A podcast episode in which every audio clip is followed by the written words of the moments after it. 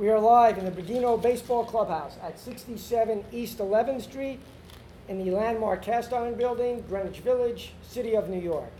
We start tonight as we always do. To those of you who are here for the first time, welcome. To those who have been here before, welcome home. Tonight's book, The Pride of the Yankees, Lou Gehrig, Gary Cooper, and the Making of a Classic. The publisher, Hachette Books, the author, Richard Sandomir. Please join me as we welcome Richard Sandomir to the clubhouse.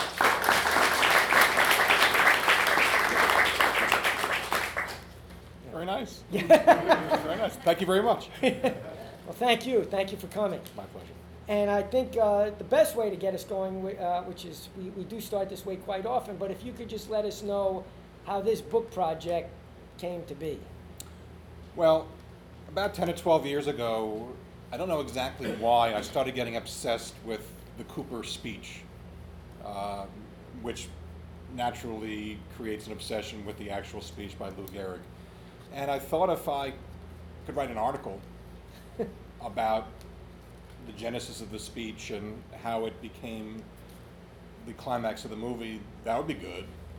Uh, But then that just expanded, then my obsession expanded, and I thought, well, it's a really good movie. I'd like to do a book about it. It took a few stops and starts, mainly stops, before I got a contract two years ago with Hachette. And the contract allowed me entree into the Samuel Goldwyn archive at the, at the Motion Picture Library in Beverly Hills, uh, where I couldn't have done the book without, without what I found there scripts from start to finish, letters, correspondence, contracts. And for me, the biggest find there were, was, were the notes taken of the interviews that Eleanor Gehrig gave to the first writer, Paul Gallico, who years later would be famous from writing the Poseidon Adventure. But in 1941, he was the recently um, a recent sports editor and sports columnist for the Daily News, who had very famously left sports, and he Samuel Goldwyn brought him back. And he and Eleanor spent a few weeks together in San Francisco. She's poured her heart out about Lou and herself and uh, and her mother-in-law, and the the portrait of the mother-in-law was a lot harsher harsher in, in Eleanor's original words than we saw in the movie. It had to be tempered in order for the movie to be inspiring and be a love story. You couldn't have that grim, nasty woman's character, uh, as Eleanor portrayed it, uh, uh, infiltrate the plot for more than a third or halfway through.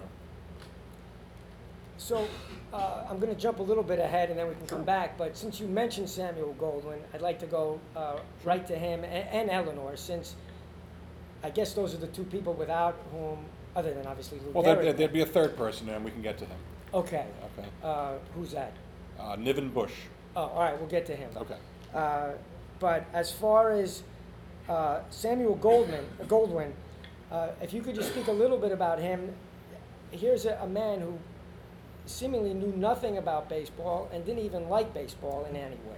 Well, yeah. I mean, look, he, he was a Polish immigrant born Shmuel Goldfish, uh, and he came to America where he went to work in the glove factories of Gloversville, New York, way upstate.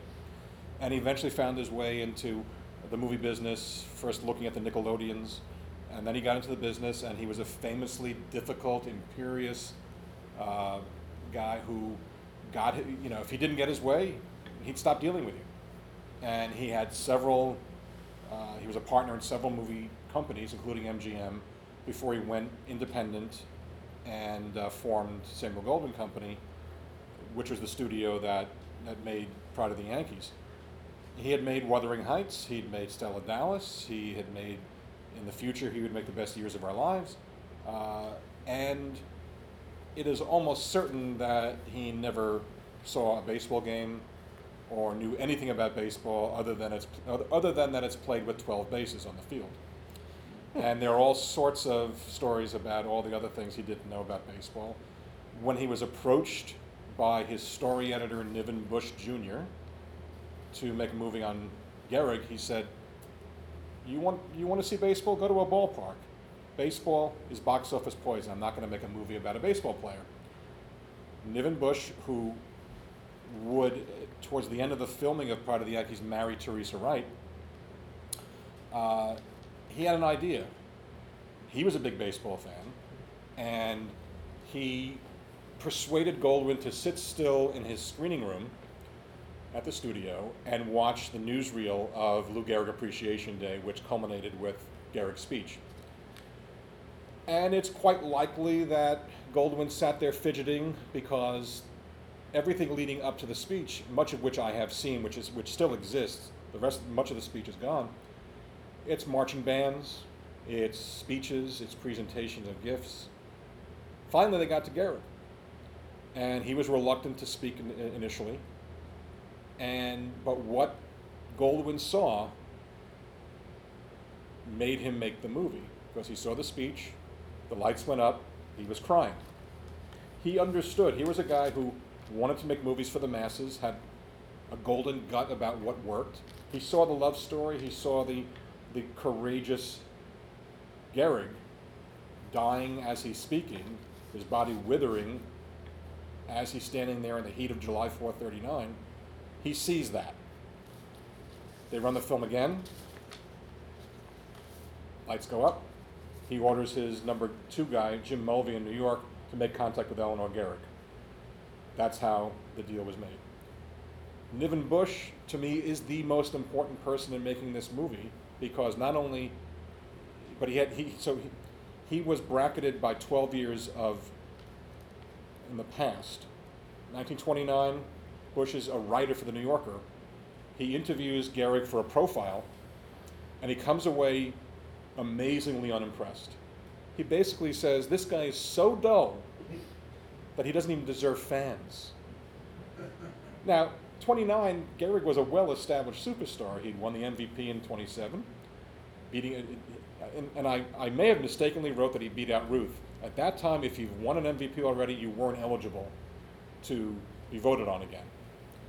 So Gehrig, so Gehrig wins the MVP. So 29, he's a great ball player. And Busch is much more impressed with Gehrig's mother. Gehrig's mother, who cooks eels for, for, for her son. And obviously a very dynamic woman, but Gehrig himself, he had one quote about Busch apparently asked him about, you know, his dating, who he's dating, and you know, did you date this particular woman and take her to the movies? Are you going to get married? And Gehrig said something like, "Well, my wife, my mother makes uh, a home good enough for me." This is four years before he married Eleanor. So there's no evidence that Busch and Gehrig had any other encounters in the next 12 years. But by dying, Gehrig had dying as he had as a young man of the disease that people didn't understand, he became movie worthy. So Eleanor herself knew baseball pretty well. She was, in reality, a, a fan from Chicago, a White Sox fan. She had seen Gehrig play when he came to Comiskey Park. And throughout the filming of the movie, she showed her baseball knowledge because she was sending letters to the screenwriters and to Goldwyn to say, You didn't get this right. You can't have Lou go into the Yankee office and be signed to his contract by Miller Huggins wearing a suit. she lost that. She said you can't have Gary, you can't have Lou hit four home runs in a World Series game. She won that. It became, I'm promising this little crippled boy two home runs in a World Series game.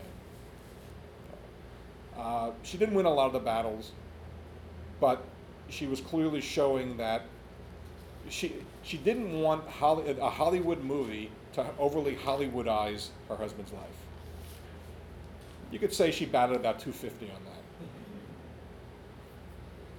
Okay, say, all right, so we, you got into Net Niven Busch, and we spoke, spoke a bit about Eleanor. We'll probably get a little more Sure, into her sure, later. whatever. But we may as well now get into uh, Gary Cooper. So Okay. you have a line, I just want to read the one line in the book, and then you, Sure. you can take it from there. Uh, For the past 75 years, Gehrig's legacy became inseparable from the pride of the Yankees, which was not a baseball film, but a Gary Cooper movie. Well, Cooper, if you followed his career, and certainly Goldwyn knew this when he, he, he cast him as Gehrig, Cooper specialized in playing men of quiet dignity. Sergeant York, uh, Longfellow Deeds, John Doe, going, flashing forward in High Noon, Marshal Will Kane. Gar- uh, Cooper's movie persona was so bound up in him not saying much. Yep, that's that's pretty much what the world quoted him as saying until the Luckiest Man speech. So Cooper knew nothing about playing baseball. He grew up in Montana. He knew how to ride horses. He became a stunt rider in Hollywood before he became a star. And he, uh, in, in, in, in three or four formative years as a child, his parents sent him and his brother to go to school in England to become little gentlemen. It sort of worked, but it also prevented him from playing baseball with whoever, however many of his friends were playing baseball. Remember, baseball, I'm sure, was popular in some quarters in Montana, but it hadn't moved west yet. So it's Major League Baseball stopped in St. Louis at that, and, you know, at that point. So he, I don't know how much radio baseball he heard, but he didn't care. And by the time he's cast to play Gehrig, his only worry is not really whether he can learn to play baseball, which he did sort of, but that the memory of Lou was so fresh in everybody's minds that how could he compare? How, you know, you can't do any tricks to fool people. He didn't have the athletic skills to play baseball. He was tall and lanky, and Gehrig was brawny and muscular. His calves were so sh- so big and strong. That was one of the reasons why when he posed for t- when he posed in Hollywood to play Tarzan, people were saying, "No, no, no, your, your legs are too thick. You can't you can't do that." Uh, Tarzan has to be a little uh, muscular, but not necessarily like that. And I think the mus- the, the- how muscular he was below his waist had something to do with being called biscuit pants. But nicknames from the 40s and 30s and 40s are much better than we have now. So here is a movie made by a producer who didn't know about baseball and definitely didn't want to make a baseball movie, Gary Cooper, who never played baseball and had a slight interest in ba- had a slight interest in baseball because while I was doing the research, I saw an article in a SABR publication that said that Cooper and a bunch of other Hollywood stars, small S stars, and the owner of the Brown Derby, Robert Cobb, Cobb Salad, had bought the Hollywood Stars PCL team in 1940. And I called up Cooper's daughter Maria, who was a very good source for information about her father. And I said, Maria, you told me he had no interest in baseball. She said, Well, don't believe everything you read. Okay. she was just a baby when this happened, so she'd have no reason to know if it's true or not. And he, he didn't talk a lot. Of, he didn't talk a lot at home. So I did some more research because you tell me not to believe what's in the press, I'm going to keep trying to find out. And I kept seeing article after article that showed they bought the team, this group of Hollywood actors, they bought the team in time to move into the new Gilmore Field in Hollywood. So I called Maria again and I said, Maria, blah, blah, blah, Gilmore Field. She said, Oh, now I know what you're talking about. Now I know why they kept ta- my parents kept taking me to games in, at Gilmore Field. Yes, of course, he, he must have owned the piece, but it must have been a very social thing. That he wanted to do this with the other actors, and it probably didn't cost very much to buy a, a PCL team in 1940. So that was the extent of his baseball knowledge.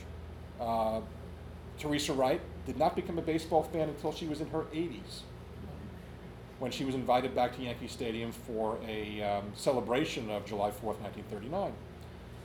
The cinematographer hadn't shot baseball. Uh, so this Niven Busch guy remains a very, very important person. The director, Sam Wood, was an amateur ball player. So there are numerous pictures of Wood on set or on location showing Cooper how to swing a bat a certain way.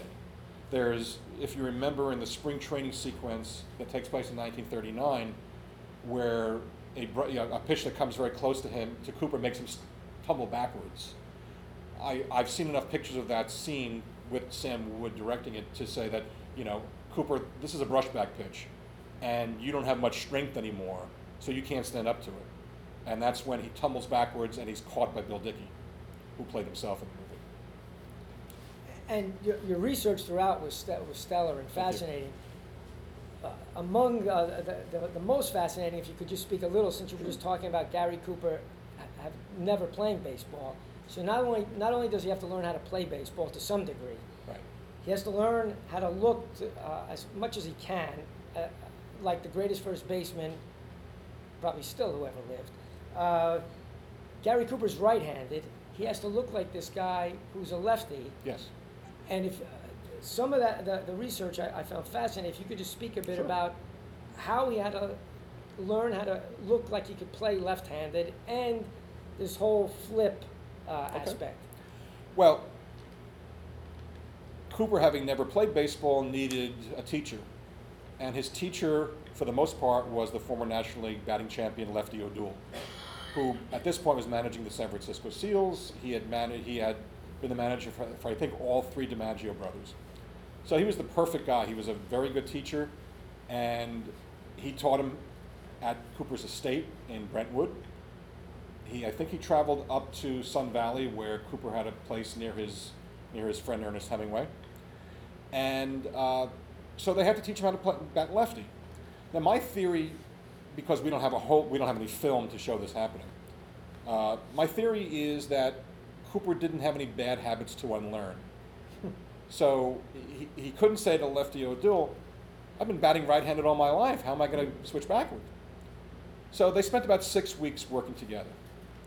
One of the things, and there's a picture of it in the book that, that memorializes this, is uh, O'Doul understood that Cooper was an outdoorsman, and he said at one point to him, You ever chop down a tree? Yeah. Yep. He gave him an axe, and he said, This is how you, s- you swing a bat, it's not that dissimilar from the axe motion. That developed into, into regular batting lessons, fielding lessons, and throwing lessons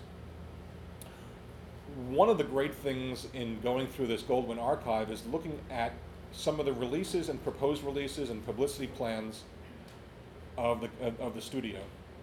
And one of the stories that were, was told and was released to the press was one of the biggest whoppers you're ever going to find. It said that practicing in the backyard, mind you, the five or seven acre backyard of the Cooper home, Cooper unloaded a mighty whack from the left side. It went over the house. It went across the street. It crashed into Tyrone Power's breakfast area. And it would have to have been at least the 700 foot shot. so, uh, but the, that wasn't even the best part of the story. Cooper, being sheepish about this, and, and ashamed of it. He, he was a modest guy. He didn't want to keep breaking the windows of his neighbors. So he goes up the walk, knocks on the door. By the time he actually, by the time the first knock, the maid opens the door. Coop, you've done it again. It's the second time in a week. Can't you just, you know, adjust your stance and hit the ball that way? And she pointed to the house of, the name escapes me right now, of Goldwyn's former brother-in-law, who pushed him out of a previous studio job. Why? This maid must have been reading Variety. Uh, so, uh, so I don't believe he ha- he hit that ball that well. I do believe that he approached mediocrity.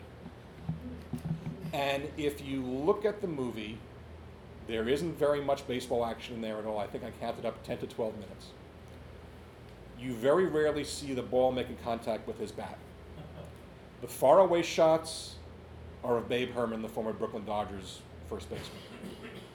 There is a sequence that takes place during the minor league period, 90 seconds worth, where you see what looks like Cooper at first base. It's Babe Herman. How do I know? Not only is he in the studio daily attendance charts, but he turned his face a little bit like this toward the camera. And if you've ever seen Babe Herman, he has an unmistakable look. You also see Cooper seeming to slide into first base. I don't know if it was Herman, but somebody else did the actual sliding to, to get the dirt up, and then you see Cooper sort of settled in. I don't think Cooper could slide. but there is a moment in there where you see him throwing a little bit. And the telltale sign that this was an instance where he couldn't become a lefty was in ver- two very quick camera cuts. There's a bandage on over here and a bandage over here. It's the same bandage, just on different hands. So that was flipped. And as to the legend of everything else being flipped, that Cooper had failed so miserably at learning how to be a lefty that they, he did everything right-handed. He ran to third base instead of first base. Everybody else had their, you know, the name on the front of the uniform. The, the you know, everybody else had to have that flipped. Everybody had to have the buttons flipped. These, this is the placket that had to be flipped. The best source to refute this was a senior curator at the Baseball Hall of Fame, a guy named Tom Shieber. And he is just riveted on all these aspects of game used uniforms and everything that flows from that. Even before I started writing the movie, he had published a um, 30 page analysis, frame by frame. And he said it would have had to have required far more work than they would have done back then to achieve verisimilitude. Remember, this is 1942. Actors were not required to be great athletes. You make Pride of the Yankees now, you'd have to have, you'd, you'd need somebody of the caliber of Kevin Costner to play baseball. Because fans and movie critics would not tolerate a guy who couldn't credibly play baseball. I think Cooper did well considering that he'd never played before. But I think one of the, to me, the telltale moment where that showed that he could hit, there's a scene in an arcade at the, at the World's Fair where he had taken Eleanor on their first date. And he's dressed in a tuxedo, and there's no reason to think this was flipped because there's a lot of people around him, there's a lot of stuff around him, and he was connecting. Didn't, Walt didn't have to go very far, but he, he, he swung about four different times. He, had a, he didn't have a bad swing. But I think also the swinging may have been the, the easiest thing for him to do because he didn't have to, you know, unlearn a right-handed swing. And this is just a little uh, tip-off to the crowd that we're getting close to the Q and A, but I want to ask one more question, and then I have, I have plenty of other questions, but I want to give them a chance. Uh, Since you're talking about filmmaking, uh, there's some really beautiful scenes in the movie. One of them is my personal favorite. Uh, I just rewatched the movie with my wife Marcy. She had not seen the movie before. Luckily, I think she slept through this scene, so she didn't see me crying. Uh, But I just want to. No one sleeps through Pride of the Yankees. Uh, don't take it personally. That's okay. Uh, I didn't make it. Nobody sleeps through She the hasn't book. slept through the book, no. Uh, I just want to uh, read something that you wrote and then have you comment. Uh, Pride of the Yankees shifts from the clinic to the Gehrig's home, where they are preparing for the day in his honor on July 4th. The scene is the most heartbreaking of the film. Cooper has trouble tying his bow tie. Wright watches him through the slight crack between the bathroom door and its hinges. He struggles with his lost dex- dexterity as he whistles always. In a film that avoids graphically showing Gehrig's physical decline, seeing Cooper demonstrate his failure, failure to fashion a bow tie is a significant but subtle sign of his deterioration. Seeing his problem, Wright appears pained, then looks to cheer him up. Yeah, I mean, I'm tearing up just, just thinking about it. Uh, I've watched that scene, I've seen the movie 75 or 100 times in the last two years. And I, I saw it for the first time on a big screen. We did a screening at the Museum of the Moving Image last Saturday. And it is, it, to me, it's incredibly moving. Uh, there were a number of scenes that choked me up. It's the, the moment when they're wrestling playfully on the beach in St. Petersburg, which was, which was a soundstage with, with, with sand. And um, Walter Brennan interrupts and uh, wants to, you know, do a, do a story about Lou Gehrig, how I beat my wife um, in wrestling. And Brennan walks away and she, she says to him, why don't you want uh, Sam to talk right about our private life? Because it's our private life. But we've never had a honeymoon, she says. Every day is like a honeymoon. And it's just in, in, in a romantic movie where the most romantic kiss is the one that Cooper gives Teresa Wright after the, the game in which the game after they get married, where she says a girl's got to breathe. Uh, it's a very chaste romance, but it is very. Um, but you, you can see there's a real sweetness and, chari- and, and, and, and charisma between them. They, they really bonded. She was about 18 years younger than he. She was only in a third movie, each of which she received Academy Award for. One, one, one for three. She won for supporting actress of for Mrs. Miniver.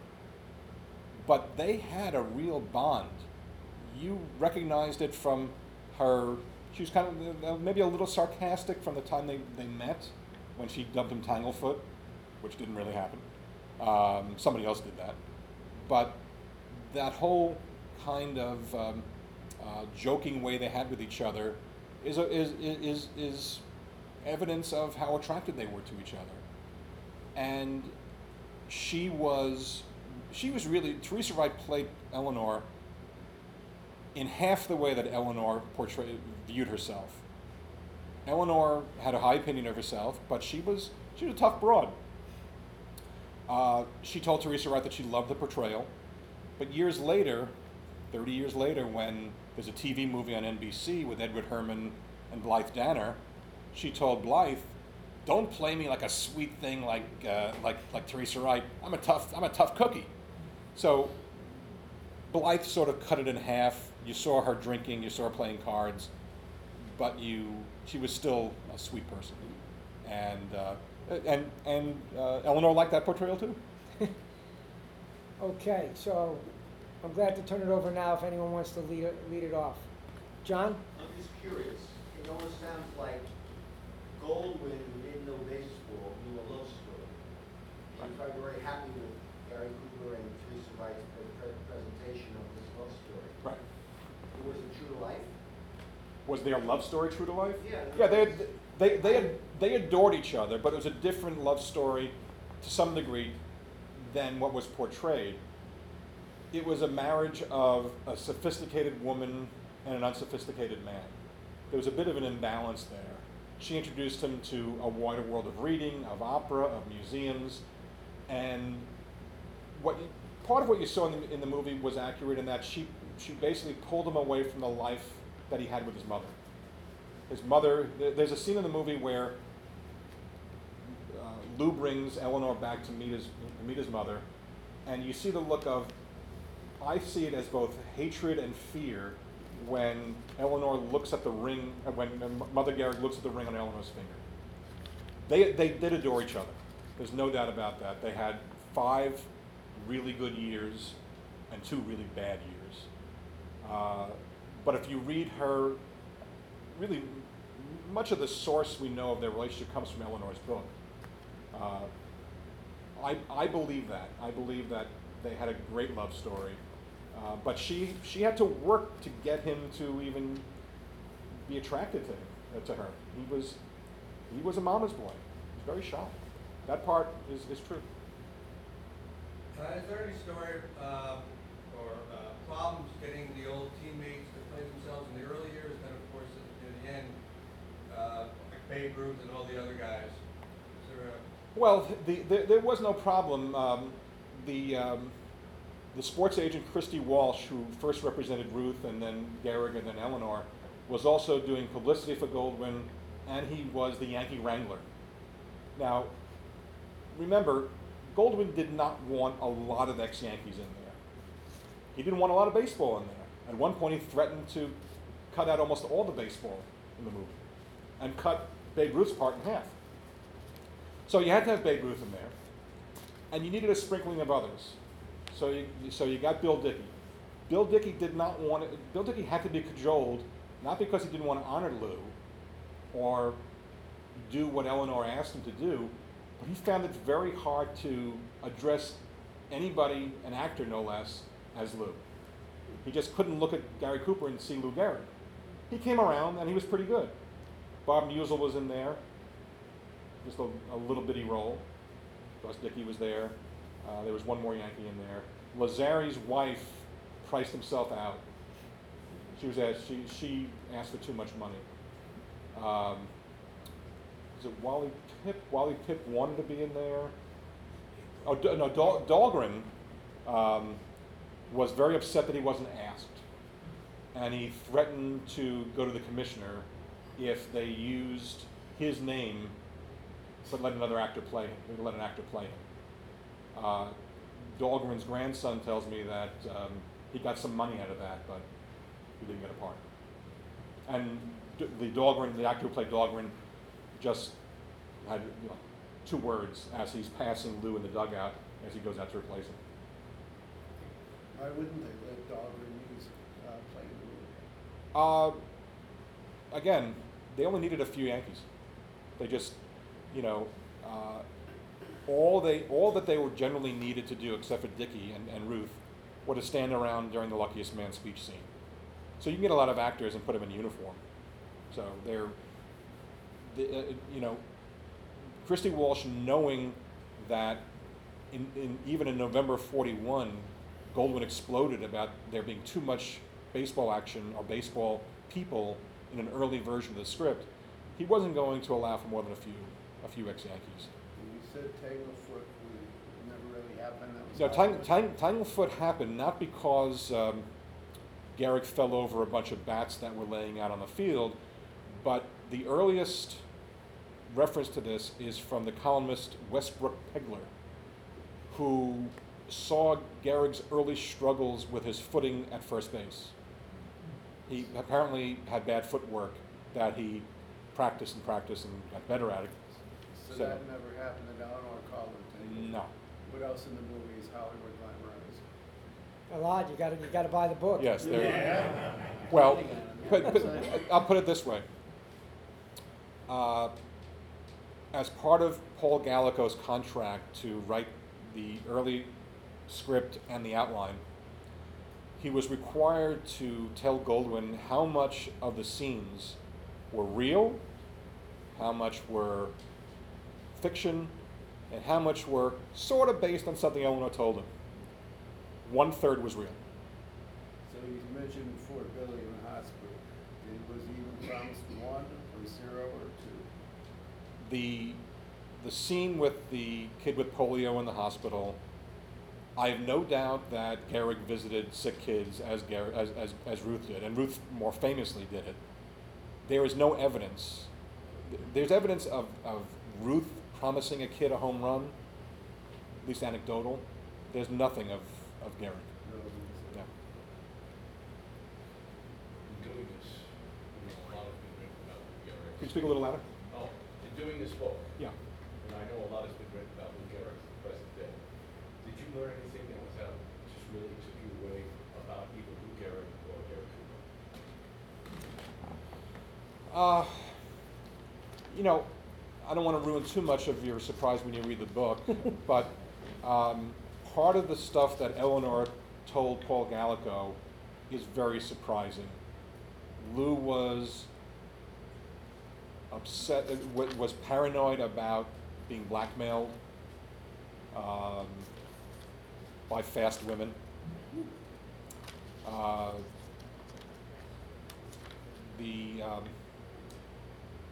that there was a period in Hartford when he was in the minor leagues where he went on a two-week drunken toot that was originally in an early script, and there was a long